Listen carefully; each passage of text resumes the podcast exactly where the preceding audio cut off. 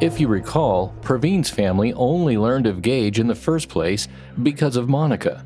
The police never even shared Gaege's name with Lovely while Pravin was missing or during the investigation.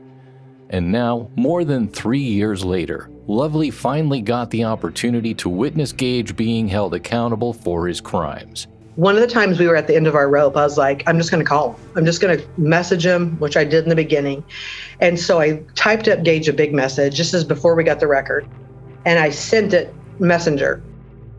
When Wepsiec said, My client is going to testify, before that, um, I think the judge told him, You have a choice. I think the judge was trying so hard to tell him not to testify. The first day, he was up there like an hour or two. The second day, they got him partially like before lunch and after lunch. It was a total of four hours on the stand. You're listening to Speaking of Crime with your hosts, Jia and John.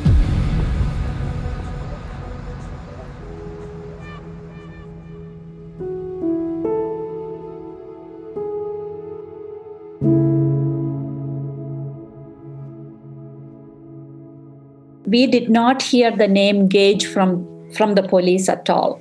We heard the name from Monica a few days after Pravin was gone. Um, and then, you know, it started to appear in the newspapers. Like people started to talk about it, newspapers started to put his name out. But in police eyes, he was not a suspect until we got the lawyer and he got into the police and all that. And that so 6 months after Pravin was gone we filed a lawsuit against Gaege. So we knew all along from then on you know but the police never told us that he was a suspect until like really robinson took over with mike carr's report he just portrayed him as like uh, the perfect person that did not do anything that he could not charge. But Robinson's report, when he started talking to us, he said he's a suspect. Now, Gaege was standing accused of beating and robbing Pravin and leaving him in a wooded area, too injured to get himself out of there, resulting in Pravin succumbing to hypothermia. Gaege's defense attorney tried to argue that Pravin was drunk and belligerent and took off running on his own once he got out of Gaege's truck while the prosecution asserted that the blows to Pravin's face and head during Gaege's brutal attack caused great bodily harm and set in motion the direct and foreseeable consequence of Pravin's death. Pravin's friends who were at the party and his cousin Ashley were such a source of peace and resolve for Lovely. They testified and were Pravin's voice when he could no longer speak for himself they were able to dispute the lies that were being circulated about Pravin and reassured Lovely that he was not just drunk and irresponsible. He had actually fallen victim to something beyond his control that fateful night. The girls and all were really, really great. You know, they are amazing. They gave us everything, you know, so much peace, you know, like you mean the friends that were at the party yeah, with him? Yeah, with him. Yeah. And uh, you know, those kids were so scared. The police scared them so much. They were asking them, "Where is the drug? Where is the?" They made it as a drug thing. So even you know, when we, when when the police was telling us, "Oh, this friend said this, this friend said that," I'm like, "Oh my God, how can they betray Pravin?" But when we actually got the actual police reports, it was just two lines from Ashley he was actually shaking, you know, when he wrote this. But then they made it as a narration of their own, you know, that Pravin's friend said this, Pravin's friend, friend said this, and that these people that never saw Pravin, police interviewed them and said, Oh, Pravin was staggering. He was sluggish. He couldn't walk up the stairs and all that. And then when I heard Pravin was crawling on the stair, I said, Pravin does that on the stair here. You know, to make people laugh, he will go like that. I said, that's probably what he did. It was not because he was drunk. Two beers and uh, uh, one beer and two Four Lokos is not going to make him drunk. And one other girl came to testify that never saw Pravin. The police had a narration from her that Pravin was slurring his speech when she came to the trial, Robinson asked, and she said, I don't remember seeing him.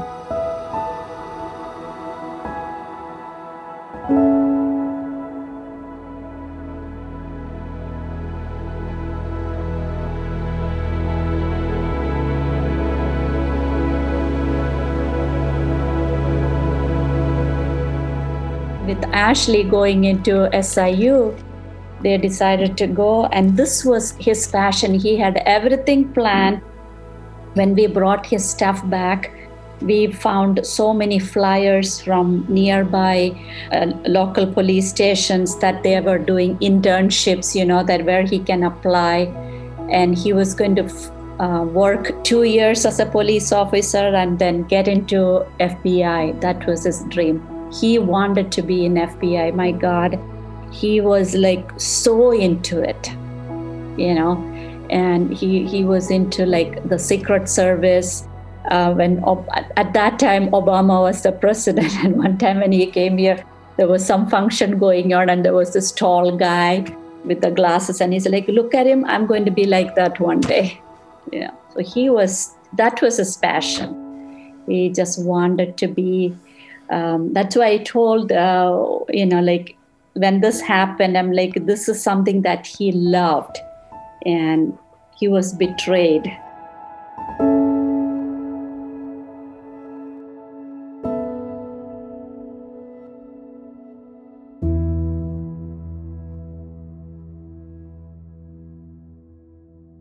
Everyone else involved in the case testified, from Gaege's cousin Jonathan, the state trooper, the detectives, Anita, Desiree Dunning, to both of the medical examiners that conducted autopsies of Pravin's body.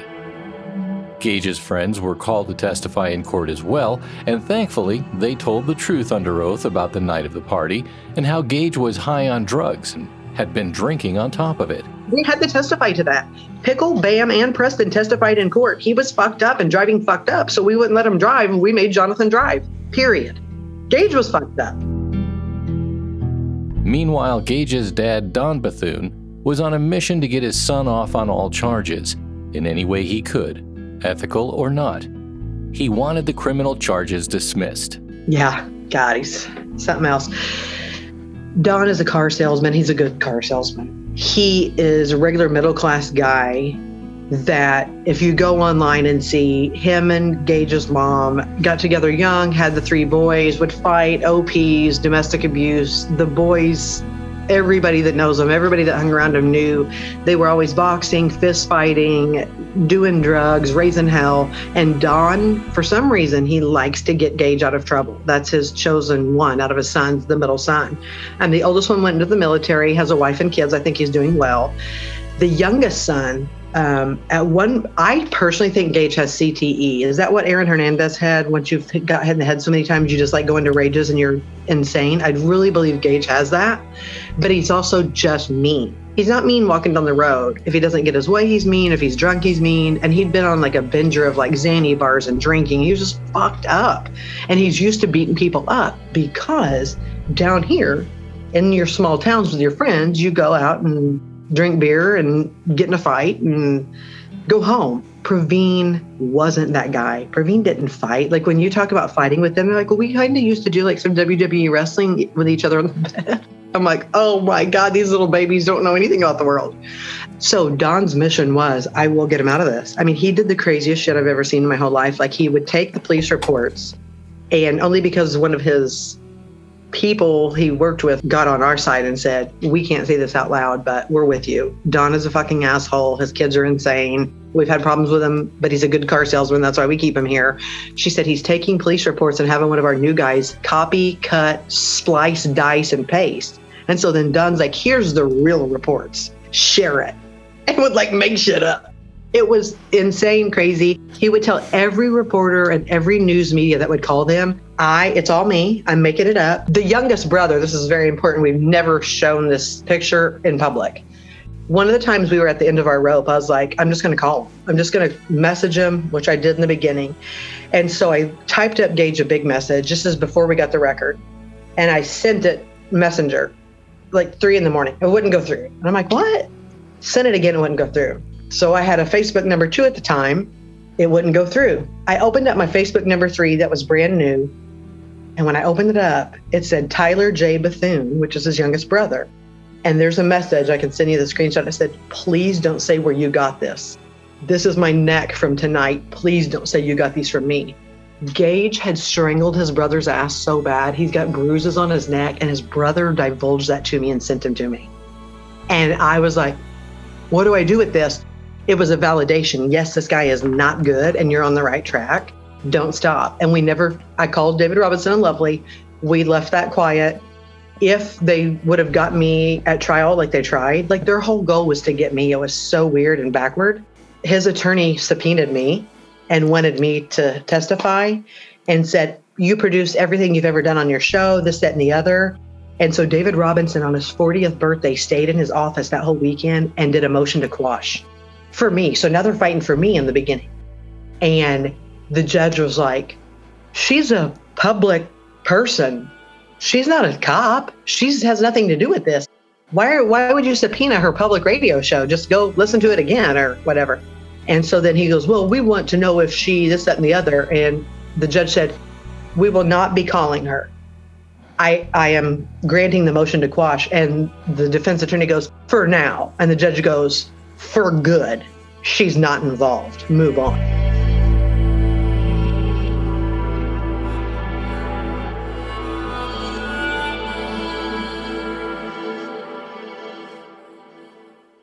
Lovely told us many times that all she wanted was to hear from the last person who saw her son alive. And she wanted to hear what really happened, what Gaege did to Pravin, and why. Robinson was telling Lovely that Gaege may testify, but she knew how unlikely it is for the person being charged to actually take the stand. So she didn't think it would happen. Robinson told us Gaege might take the stand, but I never thought he would, you know after the last witness, um, when Wepsiec said, My client is going to testify, before that, um, I think the judge told him, You have a choice. I think the judge was trying so hard to tell him not to testify, you know. But then he wanted to testify. I was like, oh my God, this is dream come true, you know. Robinson had told us if he ever takes a stand, I will keep him there for four hours. And he did. Gaege did testify. On the stand, Lovely said he told lie after lie in court. The first day, every single question Robinson asked, he would lie. So then Robinson catches him on that lie, he would lie again. Then you, you're like, oh my God, I can't stand him lying like this. So at the end of the day, he gave me a stare and you can see his mouth moving you know he's calling me all kinds of names. You can't hear but with his lips moving i know what he called me. He came out of the first trial. Every morning um, when before the trial we all sit and Gaege's mom comes in and he's in the chamber and she would just go across and give him the biggest hug, you know, just to show us. And that was so irritating to watch. But on the second day of his testimony, things started to change. My dream was to hear from Gaege's mouth one day that he hit him. And when he testified, the judge was basically begging him not to testify. He's like, So you understand it is your decision alone and you do not have to. Well, his family had him so convinced that he didn't do anything wrong. He got up there the first day, he was up there like an hour or two. The second day, they got him partially like before lunch and after lunch. It was a total of four hours on the stand. And it was the best four hours of my life. And it was also sad because he was so dumb. He was so dumb. He sounded so clever, manipulative on the um, I can't call them interrogations. He wasn't getting interrogated. They were kissing his ass in those videos. Are you okay? Yeah, okay. Well, you don't have to. I know you're upset. What? But in court, David said, You said such and such, and that was a lie, correct? You said such and such, and that was a lie. So he went on with like 40 different lies. Well, then Wepsiec was going to try to counteract that. And instead of saying, well, you said this and that was true, correct? Mike Webster kept wording it so stupid because we kept hearing lie again. He goes, well, you said this and that was not a lie, correct? You said this and that was not a lie. So we kept hearing lie, lie, lie over again. It wasn't taking anything away. But at one point in time, he said, You said you busted his lip opening. His mouth was bleeding. Gaege goes, Well, I'm remembering now that it wasn't. And then he'd ask him another question, and Gaege would say, I'm sorry, I'm confused. Can you say that again? And he's like, A very forward question. And he's like, Okay, I'm sorry. Can you say that again? And then he'd be like, When you said you got one good connect, where did you hit him? And Gaege said, Right here, where that mark is on his head. I lost it. I was in the floor. I lost it. That's all I needed. That moment, Lovely and I had a collective, we heard it. It was over. For us, that moment was him saying it basically to her face right here. I hit him right here where that dent is with the real hard. Because, see, Lovely never heard the term, I hit him dead square in the face. And so when we first got the records and I went up to Chicago, we played that video. He told everything. I punched him in the lip. I punched him in the nose. This and there. Everything he did, he projected onto Pravin and flipped it. The second day of Gaege's um, try the testimony also. Oh my God! It. Robinson asked him, "Did you know Pravin?" And he said, "No." Did you hit him? Yes. Where did you hit him? Here. He showed like this, and I did. You know, like that's all I needed to hear you know, like him saying that. Um, so, and then Wepsiec gets up for cross examination. His cross examination actually helped us because he would ask us, Was that a lie? And then Gaege says, Yes. Then he'll again you know like all these questions is like was that a lie? And then he say yes. You know and i'm like why is he questioning like this? This is so ridiculous. So that went on for a while and then robinson had the last uh, one on him. And after that uh, they the, it was up for um, the jury. The court case was going well with the deception that had taken place up until this point within the Justice Department, Pravin's family didn't know what to expect. It could go either way. Carbondale had a reputation for botching cases. You probably recall that we told you about the Molly Young case in episode 4. She was a young woman who was murdered by Richie Minton, a Carbondale police dispatcher who she happened to be dating at the time. Yet, the police deemed her death a suicide.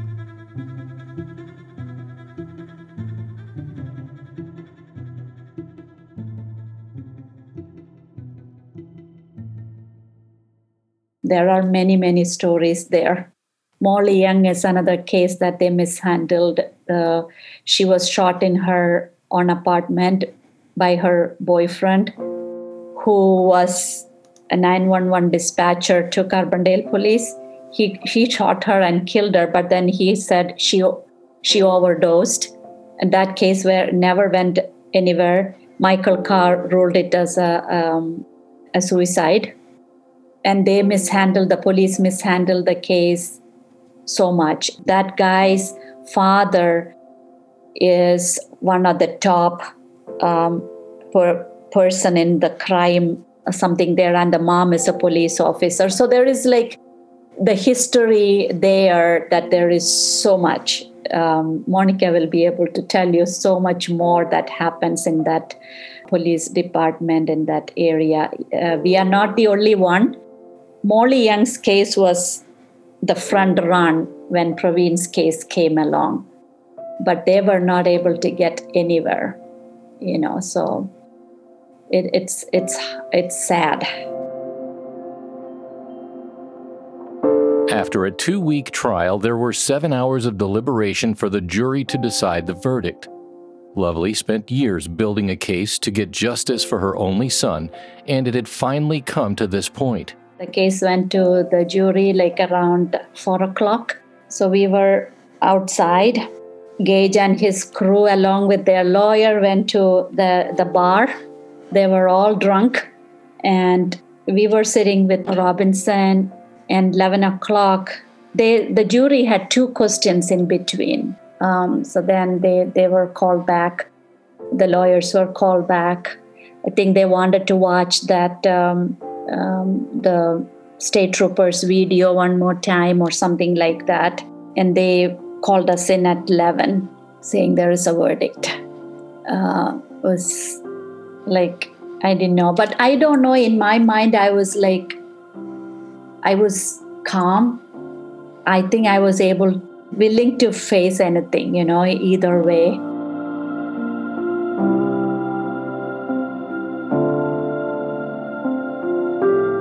Next week, you will hear the verdict that the jury reached. If you're interested in this story and you want to know more about the case, you can check our social media pages. We will be sharing videos of the police interviews, photos, and documents from the case. We are at Speaking of Crime on Facebook, Instagram, and TikTok, and at Crime Speaking on Twitter. Please help us share Pravin's story.